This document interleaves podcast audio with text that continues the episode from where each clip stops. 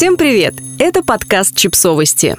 Мы знаем все о детях. Рубрика «Личные истории». Все идет не по плану. О настоящем материнстве. Автор текста подкаста Галина Федорова. Моя подруга готовилась к своему материнству как к полету на Луну.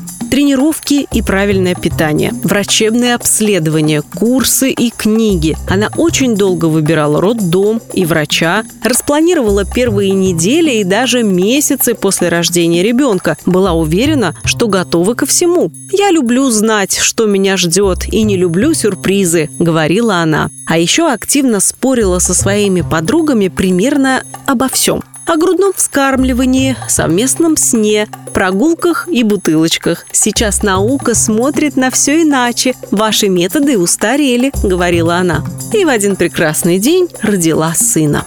Конечно же, все пошло не по плану. Окситоцин, эпидураль, кесарево. Затем малыш отказался брать грудь. Сколько разочарований и сколько женщин проходили через это. Почти всегда в такой ситуации начинается замкнутый круг самообвинений. Я плохая мама, я все делаю неправильно, даже родить сама не сумела. Кормить – это же так естественно. Первые шаги в материнстве – первые неудачи. Спасти может лишь одно – понимание, что в этой игре главное – уметь импровизировать. «Какие роды планируете?» – спросила она. «А какие бывают?» – удивленно поинтересовалась я.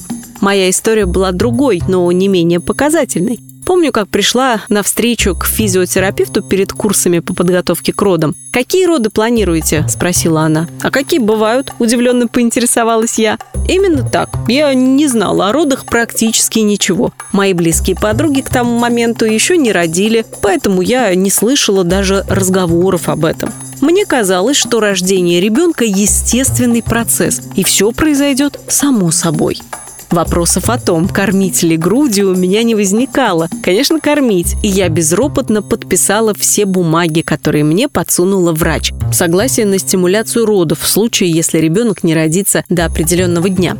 Но природа, судьба, счастливый случай и мое собственное тело сделали мне подарок. Я родила легко, быстро и в срок. Дочка сразу взяла грудь, и нас выписали через два дня. Я наслаждалась младенчеством дочки, которая была самым прекрасным в мире ребенком. И моментально уверилась в том, что я отличная мама, и ребенку моему повезло. Жизнь у него будет очень счастливая, ведь я все делаю интуитивно правильно. А потом дочка подросла. Мы с мужем развелись, и мое материнство тоже превратилось в страничку из учебника по психологии.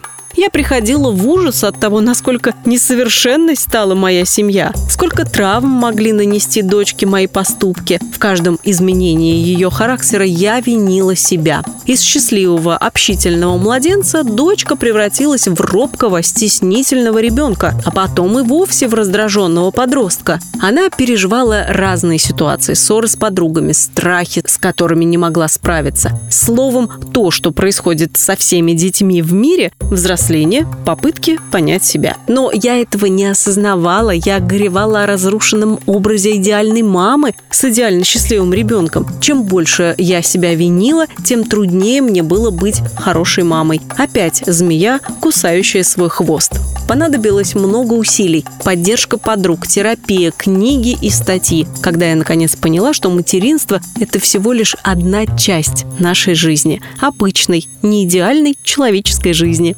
И если мы постоянно ошибаемся, что-то портим, делаем неправильный выбор в обычной жизни, почему надеемся, что в материнстве это будет иначе? А иногда дело вообще не в нас, просто бывают неудачные стечения обстоятельств, события, которые делают нашу жизнь труднее. И что помогает нам в таких ситуациях? Поддержка близких, любовь, дружба. Не волшебник в голубом вертолете, а обычные друзья. У них, конечно, полно недостатков, но зато они приезжают с тортиком, потому что тебе грустно. Мужья, которые, может, и забывают убрать свои носки, но в нужный момент обнимут или поедут встретить твою маму, которая заблудилась. А разве с детьми все иначе? Им тоже не нужны идеальные супермамы. Они вполне в состоянии понять, что мама мама – обычный человек с недостатками и проблемами. Все, что им нужно, это любовь и принятие, наше внимание и время. И если мы в состоянии дать им это, мы для них самые лучшие мамы в мире. А для себя должны быть просто достаточно хорошими мамами. Подписывайтесь на подкаст, ставьте лайки и оставляйте комментарии. Ссылки на источники в описании к подкасту. До встречи!